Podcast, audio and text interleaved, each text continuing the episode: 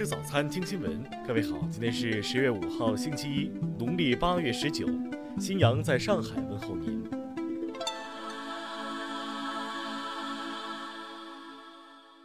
首先来关注头条消息。三号，印度喜马偕尔邦山区耗时约十年、长九点零二公里的阿塔尔隧道贯通。据新德里电视台报道，印度总理莫迪当天出席了隧道贯通仪式。印度防长辛格、印度国防参谋长比平拉瓦特、印度陆军参谋长纳拉万等陪同参加。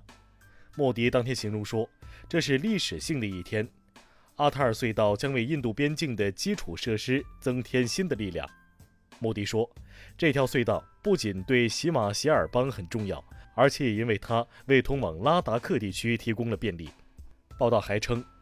阿塔尔隧道将喜马偕尔邦莫纳利与拉胡尔斯比利山谷连接起来，并将莫纳利与中印边界地区列城之间的道路距离缩短四十六公里，时长缩短四到五小时。印度金融快报还称，阿塔尔隧道具有重大战略意义，因为它将大大有助于武装部队的行动。听新闻早餐知天下大事。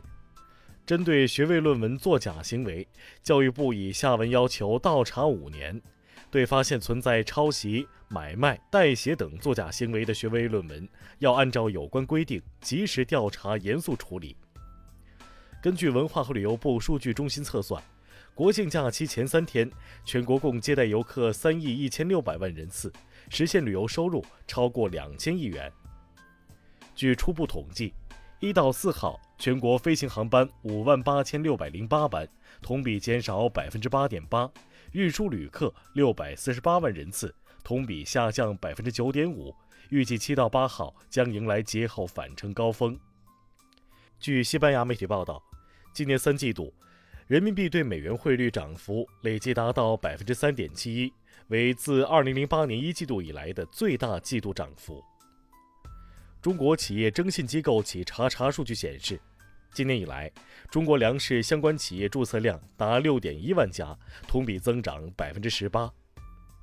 国家林业和草原局与农业农村部日前发布国家重点保护野生动物名录征求意见，长江江豚、蓝鲸等五十多个物种拟升为一级保护。报告显示，截至二零一九年底，全国黄金查明资源储量。一万四千一百三十一点零六吨，比上年净增四百九十二点六六吨，同比增长百分之三点六一。我国黄金查明资源储量已经连续五年突破一万吨大关。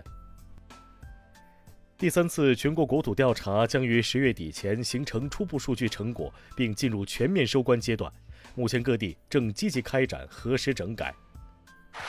下面来关注国际方面。据日媒报道。索尼、凯霞近日已相继向美国商务部申请继续供货华为，但截至三号，上述申请尚未被批准。英国首相约翰逊表示，新冠危机可能持续至圣诞节，甚至在那之后。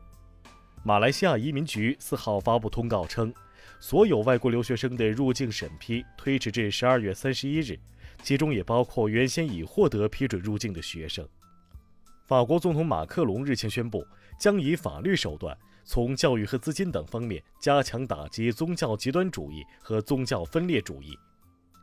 英国一项研究显示，全球有数亿人居住在河流三角洲，其中大部分人口所处的三角洲地区与多数热带气旋活动处于相同纬度区域，面临较大洪涝风险。据日媒四号报道。日本陆上自卫队宣布，参加过同一期训练课程的二十二名女队员确诊感染新冠肺炎，目前均无明显症状。据卢旺达媒体报道，三名卢旺达大屠杀嫌疑人上周在比利时被捕。一份报告显示，其中两人周二在布鲁塞尔被捕，还有一人于周三在艾诺落网。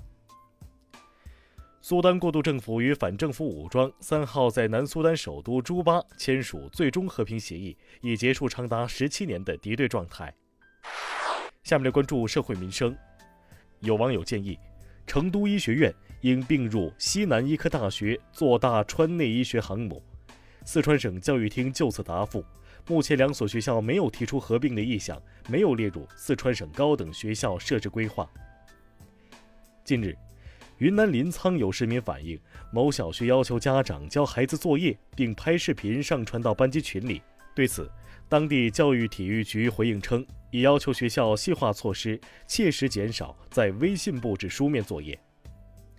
四川安岳有网友近日称，某小区业主怀疑住房楼板出现裂缝，在二号前往售楼处维权时，被开发商打成多处骨折。经当地警方证实，目前嫌疑人已被刑拘，案件正在进一步调查中。河南大学文学院一教授侯某某被指涉嫌性骚扰学生事件持续引发关注。目前，开封市妇女联合会权益部门和警方已介入调查此事。贵州黔东南州西江千户苗寨一客栈被曝平时一两百元的房价，国庆期间飙升至近万元。对此，当地官方回应称，系售罄后虚报，正处理。下面来关注文化体育。英超第四轮的比赛昨晚继续进行，西汉姆联三比零击败莱斯特城，南安普敦二比零战胜西布朗。二零二零年全国乒乓球锦标赛女子团体决赛昨晚举行，河北队三比零战胜山东队，获得冠军。埃及旅游和文物部官员三号宣布。考古队在吉萨省一个单独墓穴中发掘出五十九具距今约两千五百年的木棺。故宫博物院发布提示，建议观众避开每天九点三十分到十三点的高峰时段，或首选参观故宫东部的珍宝馆、西部的慈宁宫等参观者相对较少的区域。